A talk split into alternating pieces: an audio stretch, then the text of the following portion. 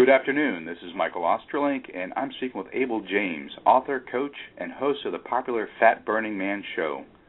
Good afternoon, Abel. Good afternoon, Michael. How are you doing? Oh, not bad. Yourself? I'm doing excellent today. Awesome. So, not only are you an author and a coach, and you have a very popular, and I'd like to hear how popular, because I understand it's very popular, um, uh, podcast show. Let's jump first into how you got into all the things that now led you to these three activities. What got you into evolutionary and paleo approach and fitness and health and such? Who are you, Abel? Who am I? Yeah, well, it's uh, a lifelong journey. Let's see. Uh, first of all, thanks for having me on. It's a pleasure. Sure. And uh, yeah, it's, it's been a wild ride, uh, and one that's really started to gain some traction in the past few months. So uh, yeah, as you mentioned, right now uh, I have a few best-selling books and a really popular podcast and, and blog, but this really has been a lifelong journey. I grew up in rural New Hampshire, a town of you know like less than a thousand people, and uh, it was on an old farm, not a functioning farm anymore. But uh, my dad came from a, a large farming family. My brother's an organic farmer, so there was always that that real food and uh, attention to health that was an interest of mine. In addition to that, my mom was, uh, and still is actually, a nurse practitioner with a focus on alternative health. And so I was raised on all sorts of weird tinctures and smelly balms and things like that. So very, I, I got really into, uh, you know, a focus on preventative medicine from the beginning. It was kind of indoctrinated into my lifestyle from when I was just a little kid. So skip ahead a bit. I was a vegetarian, um, you know, on a health kick because I thought it was healthy for uh, for a while, off and on for years in high school and then beyond in college and and after that too. But I found that I, I even though I was trying to be healthy, it wasn't really working out. Um, so I, I kind of re-examined how all of that was working, and once I started kind of dabbling in the fringe and getting out of the conventional wisdom thing when it came to both exercise and nutrition, that's when I really started to get some some results. And so skip ahead to now, that's what I try to coach people to do is, you know, just because something is said to be healthy, whether it be fitness or nutrition or, or anything else, um, that doesn't necessarily mean that you're on track. Um, so you really need to kind of test what works on your particular body and your situation. And I think that the vast majority of what most people think and are told by the commercials might not be best for them. So I'm trying to spread the word and, and help people on their personal journeys. I understand that you your uh, your education was in um, uh, something around neurosciences and such. Is that accurate? Yeah, psychology and brain science was my focus. And you also have a new book out. Oh, you actually have a few, but one of them yeah. specific to that subject is the musical brain. That's And. I'm I'm curious if you could first tell us a little bit about the musical brain and how you see that fitting into this larger paradigm of health and personal experimentation that you Yeah. just uh, elaborated upon. Yeah, absolutely. So that's actually uh, the culmination of what I focused on in college. Was uh, you know obviously I, I'm a musician as well, so that was an interest of mine. But marrying that to um, where music actually came from. One thing that I was always kind of I, I thought it was, it was curious that music is this thing that's everywhere, right? It's extraordinarily pervasive. You find it in cars, in elevators, in uh, just pumped into your headphones all day. You you can't really go a day without music. You'd have to really just be a hobo out in the woods somewhere, or purposely try to shut yourself in a room without music. so it's despite its ubiquity, there's no real clear adaptive function for it, right? Like there, it doesn't really make sense from an evolutionary standpoint that we would evolve to have this like music. Like what does music do? And so it was that question that led me to to research exactly that. Like where did music come from, and uh, why is it so pervasive in society? So that that was the the question behind it anyway. And I can keep going, but I'll, I'll refer to your guiding question. Tease us a little bit. I mean, obviously, we, we want to encourage folks to go buy your book, so you don't have to explain the whole book.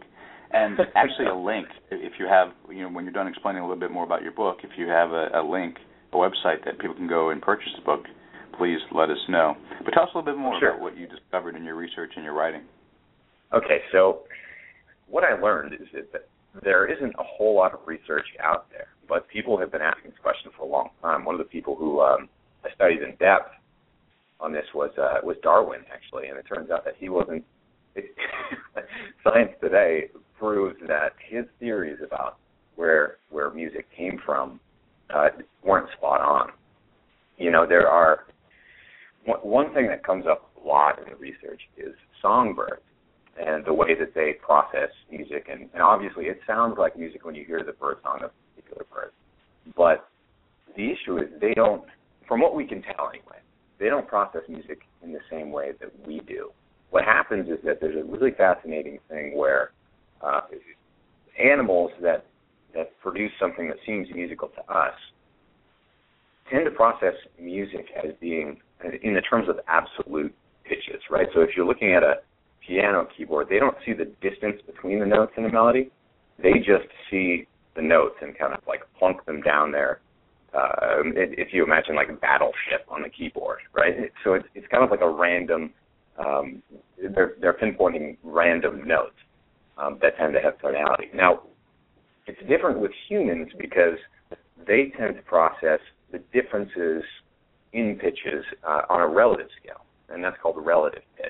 And so what that means is that when you hear a, a melody, you're you're imagining it in your mind as going either up or down, and so you you create meaning out of it in the same way. And here's a big hint: in the same way that I'm talking right now, my tonality is going up and down, right, when I speak.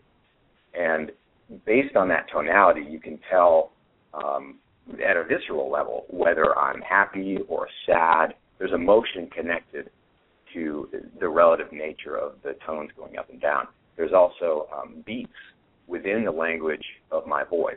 Whether I'm singing or speaking, you can hear uh, the different pauses and the prolonged notes of what I'm saying. And so, yeah, the, I guess the short answer is that there are many theories about where music comes from, but the ones that I support tend to involve uh, music uh, co-opting similar neural pathways as language. And so when you hear, say, a, uh, a violin, it's akin to, from your brain, brain's perspective anyway, it's akin to hearing a super expressive voice, you know, kind of like a shrill scream. And so your brain and body uh, physiologically responds with um, kind of an emotional connection to what you think that sound might indicate. Does that make sense? It actually does, and it leads me to a question about using music to alter consciousness.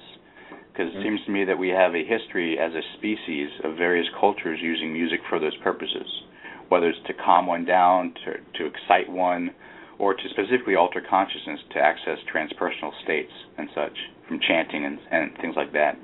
Right. Hmm.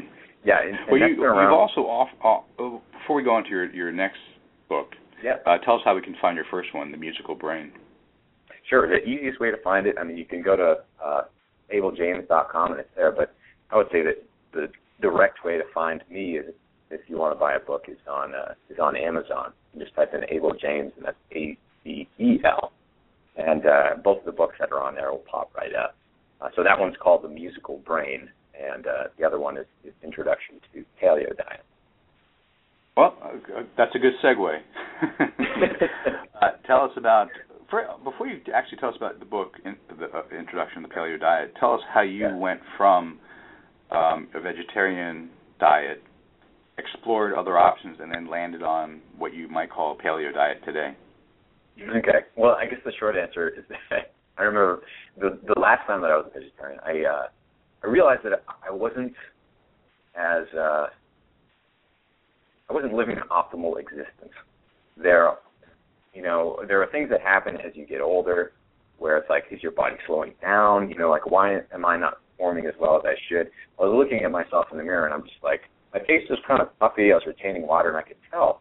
I'm like, why is this happening? Um, but the short answer is, I was working out and I was lifting, and I finished, and I was just like, I need a steak right now. I hadn't had a steak in years, but I just decided I ate it, and then I, I felt like a champ afterwards. I, I felt great, and I'm like, there must be something to this. Uh, and, and so I kind of looked more into re-examining my relationship with food, and I always tried to um, to prioritize what was healthy. But the problem was my barometer of what was healthy was, was incorrect. So I, where I formerly was focusing on lots of healthy whole grains and healthy in quotes, I when I started to whittle those down, um, I didn't totally cut them out right away. But when I started to eat less of them, I I experienced like an improvement in all these things that I didn't think would be connected. So uh, things like sleeping better, dry scalp, the water retention, all these things seem to go away. So when I stopped being afraid of meat and uh, started being afraid of, of grains and simple carbs, that's when I really started experiencing some, some good effects of all that. And so tell us about your book, The Introduction to Paleo Diet. What would our listeners learn by reading it? So it's interesting because the word paleo is a little bit polarizing. Um, but the reason I, I I call it that is because that's really what it's what it's referred to these days as as being. So I, I guess that probably sounds a little bit obtuse, but basically what I found is, is going back into the, the research and the data is that what paleo is today is very similar to what bodybuilders have been doing for decades. You know, and since they're in the fringe, they're not really afraid of trying all these crazy things and seeing what works on them, kind of n equals one experiment. But when you have so many of them doing these similar things, um, like reducing carbs or, or controlling carbs or cycling them, uh, and focusing on real foods, you know, lots of, of fibrous vegetables, being careful uh, with your starches, or just eating them post workout, incorporating things like fasting. All of this has been in kind of like elite performance circles for a long time. It's been in, uh, you know, fitness models know all about carb cycling and water retention and, and how to kind of hack that. But when you marry that with a focus on whole food, that's kind of what paleo has become today. And so I, when I put this out, I tried to make it. I know that there are lots of books out there that focus on paleo and primal lifestyles, and you know I've I've met or hung out with a lot of the authors, and some are awesome, and uh, some are a little bit long and intimidating for folks. What I found is that when I when I polled my uh, listeners on my podcast as well as um, on my list, a lot of them said, "I just want a simple guide to get started." And so, what I aim to do with with this book, and one of the reasons it's done so well, is that it's short, it's to the point. In fact, I, I whittle it down to just paleo in a page so you can um, you can put it on your refrigerator and just be like, okay, this is like what I should eat, this is what I shouldn't eat, and this is how I should exercise. Um, and in the book itself, I include some recipes as well as tons of resources to get people started. You know, if, if they want to get into this sort of paleo primal lifestyle or, or looking into ancestral health, it's I want it to be a springboard. Um, and and so that's I think it's done pretty well at doing that. Yeah, it's interesting to look at what's appropriate for us as a species to eat based on our evolutionary past versus mm-hmm. what Madison Avenue and the federal government and various associations of so-called experts tell you to eat. Oh yeah. There's a divergent opinion. there absolutely is. Yeah, and the science though seems to be supporting the the more paleo primal approach to eating and nutrition. You know, I think so, but it, it all comes down to what works for you. And I can say that um, for me and for the vast majority of people who I've coached or worked with, it's that's the one that tends to work best. And I think the reason for that is that by design, it's an anti-inflammatory diet, right? And so you don't have to just pound on tons of meat every day, and that's not really what it is. That's what people imagine when they're eating like a caveman. But what it is is it's eating things that are going to nourish your body and avoiding things that are going to hurt your body. That's that's really what it comes down to. Um, but there are little things like dairy is a good example. They they work fine for some people and they're terrible for others. So it's uh, there's no perfect diet for everyone, but I think this is the best uh, framework to start with anyway, and, and start seeing what works uh, on your own body. When you work as a coach, uh, what are your thoughts on nutritional supplements besides a whole foods diet? Yeah, it would be great if we still lived in a world where vegetables contained all of the nutrients they're supposed to, and the same thing with meat and all that. But just the way that the world is today, it's a good idea to supplement with with certain vitamins and minerals that you may be deficient in. And the the principal ones that you know I use myself are uh, vitamin D, especially if I'm not getting enough sun.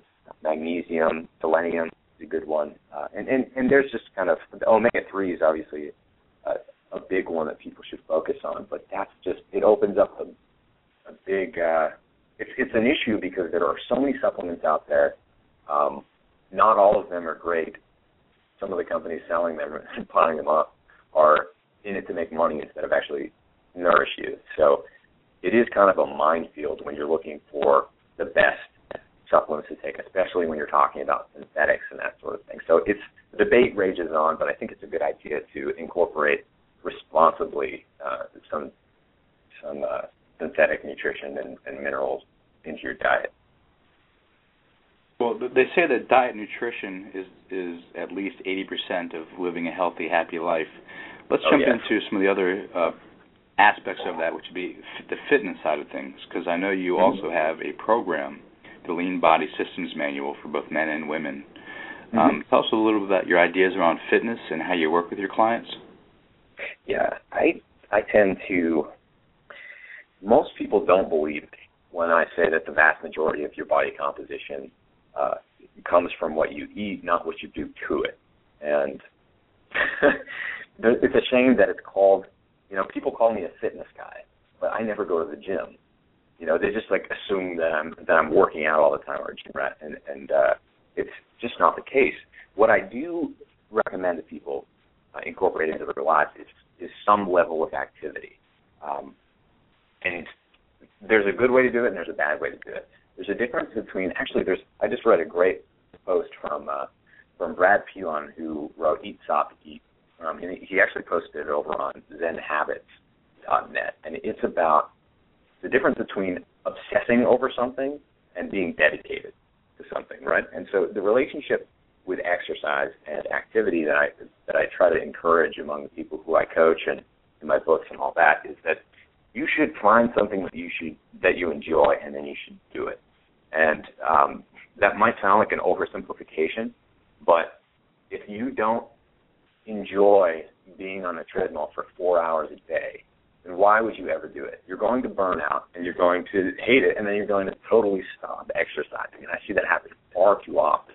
So the best way to incorporate fitness or activity into your life is to find uh, something that you love doing, or and that might mean like trying new things. You might have never known that you loved to ski until you went skiing, right? Or uh, or swimming or anything like that.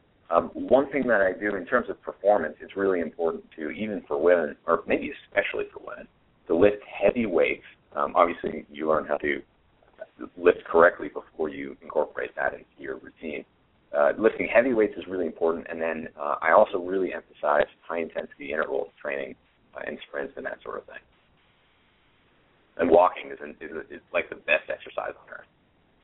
But you discuss this in the. Lean Body Systems Manual for men and women in greater detail. Oh yeah, totally. And uh, wh- what are your thoughts on sleep and stress reduction? Two separate questions. one of the questions I get a lot from people is that they have lost, you know, 40 pounds or something like that, doing all of these principles, but they can't lose the last 10 to 15 pounds. And that's what I say is that those things are so often overlooked. And if you are on a treadmill, you know, for four hours a day, even for one hour a day, and that means that you have to get up at five o'clock in the morning to do it, I suggest that you don't because you're sacrificing sleep and you're stressing yourself out. And those are the things. Actually, it's it's so important to focus on hormones and the way that your body is working than uh, than exercising. So I say always try to get as much sleep as you can um, in your optimal level. You know, so if it's eight hours, if that's where you function the best, always emphasize uh, and prioritize getting that. In terms of reducing stress, that's kind of a different issue, and it's a little bit more ephemeral, right? It's not something that people just know how to reduce stress, and I am totally guilty of this as well. I, I should learn how to meditate better and do all these other things to reduce stress, but I do know that when I play music, for example, when I when I play guitar or sing, when I go for a run, um, when I take a minute and turn off my computer, all of these things ratchet it down a little bit and allow me to get to a place where I'm less stressed than I otherwise would be. And so I suggest that everyone find that thing for them um, that does a similar thing. And I think music is a great example of that. That's always been, you know, going back to what we were talking about at the beginning, the, the original reason that I started playing music so much is that when I was going through my uh, my childhood and my teens, I was going through some pretty rough stuff. And being a guy, you don't you're not encouraged to really, uh, especially a teenage guy, display any sort of emotion in an outward way. And so the only way I could cope what was going on was to shut myself in my room and just play guitar until I cried. That was the only way I could do it. And so it's like this emotional release, and I think a huge um, it helps with stress and that sort of thing too. So everyone should find that thing, and I have a good list of uh, how you get started with that too on my, my blog. Well, you know, I'm a big fan of your podcast, The Fat Burning Man Show, but cool. uh, I've not had the opportunity to listen to your music. Is it available online? Yeah, you can find it at abeljames.com, uh, and it's I haven't updated that for a while. I have a YouTube channel. You can type in uh, Abel James on there, and you'll find it. But yeah, it's it's like blues rock. I play guitar and sing mostly, but um, you know, saxophone, piano, and a bunch of other instruments too. And right now, I'm actually focusing a lot on the health stuff. But I'm about to take road trip up north, and I plan to play a lot more music on that and write some new tunes. So it's it's fun cool. living the double life. Yeah, yeah, yeah. Uh, up north from where? Where are you located? So I'm in Austin, Texas right now. I grew up in, and I've been here for years, but I grew up in New Hampshire, so that's where I'm going back to. It's going to be my uh, my grandmother's 89th birthday this year. So we're going to oh, go nice. with her. Yeah. Very nice. Very cool. Well, um, tell us a little about your your podcast. Yeah, the, it's very popular, the Fat Burning Man Show. Um, I know you you interview a lot of really interesting people. So tell us a little bit about that show and how popular it is. Sure. Uh, we're on track for a million listens this year, which is crazy to me.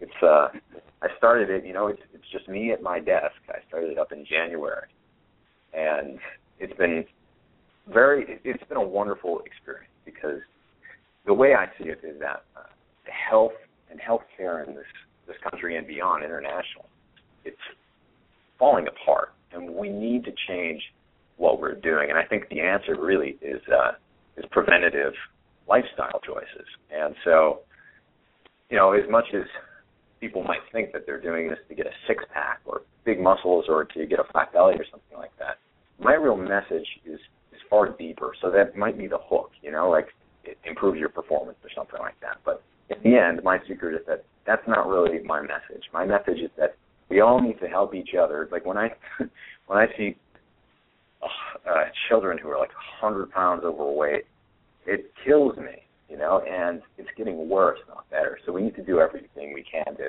help improve that situation. So I try to get people on the podcast um, who are doing that already, um, who have a, a solid following of people and, and a concrete message and are trying to improve the world. And so I think the way that I do it is just um, kind of like the way that you're doing it, Michael. It's, a relaxed conversation instead of just like rattling through a bunch of boring interview questions. I try to make it. Uh, I try to humanize the whole process, and people seem to have really responded to that. And it's been really cool. This community, you know, especially in ancestral health, but overall in kind of nutrition and fitness, everyone is very communal and uh, and open to like the people who I ask to be on the show. They're they're pretty much just like, cool, yeah, I'll I'll do it, even if they're a total big deal, you know, like New York Times bestsellers. They're just like, yeah, that, sounds great. Let's do it on Wednesday. And so yeah, it's been an awesome experience. I started from zero listeners to uh, now it's it's uh, about a hundred thousand a month. It's big and it's harrowing a little bit, but it's just me at my desk. so it's it's a lot of fun. Good for you. Can you give us uh, some of the names of people that you've interviewed? Oh yeah, um, Dr. William Davis was a real popular one, and he is uh, he's got the best Casey Kasem voice. he wrote Wheat Belly, which is a New York Times bestseller, and uh, yeah, actually my parents they're not real technologists, so I they asked me which one they should listen to, and I said that that's the one. They listened to it and they loved it. So I think that's something that you know if, if you're young, if you're old, if you're already established paleo, then you're totally going to like it because it reaffirms what you already think, um, and and gives some scientific basis behind that. And then if you're just kind of dabbling in it, then you're just like, ooh, maybe I shouldn't focus on eating whole wheat every single day. So that's a that's a good one to start with. And then some of the other people, you know, Robb Wolf, Mark Sisson, lots of people familiar in this space. I'm having uh, Isabel from Beyond Diet on. Uh, I'm actually interviewing her tomorrow. Uh, we have Mark from SEALFIT. I'm going to put that out on Friday, so that's coming right up. And uh, yeah, thanks so much for putting us together. That's one of the coolest things too. Is a lot of my listeners send me ideas for people they have on the show, so that makes my job a lot easier. So, uh, to you folks out there, if you do have any ideas of who to have on the show next, feel free to just shoot me an email. I, I would love to hear from you. Well, actually, that's a great great thing. So, what is your email? And uh, one more time, give us your web address. Yeah, my email is abel at fatburningman.com. That's A-B-E-L. Um, and fatburningman.com, all one word, is uh, is my home for the diet and fitness stuff online. Um, if, if you are looking at the books, um, you can just hop on over to Amazon. But yeah, check out my blog. I always love hearing from you guys. So the easiest way is, is just to sign up for my email list and hit reply because I read all the emails I get from there, um, even if it is a heap of them. so I can't always reply but I, I do promise to read every single one. Awesome. Well, Abel James, thank you so much for joining us in this conversation. Uh, sounds like you're doing amazing work. I'm a big, big, strong supporter of your work, and really enjoy your your podcast. So keep up the great work. Thanks a lot, Michael. I, I really appreciate you having me on.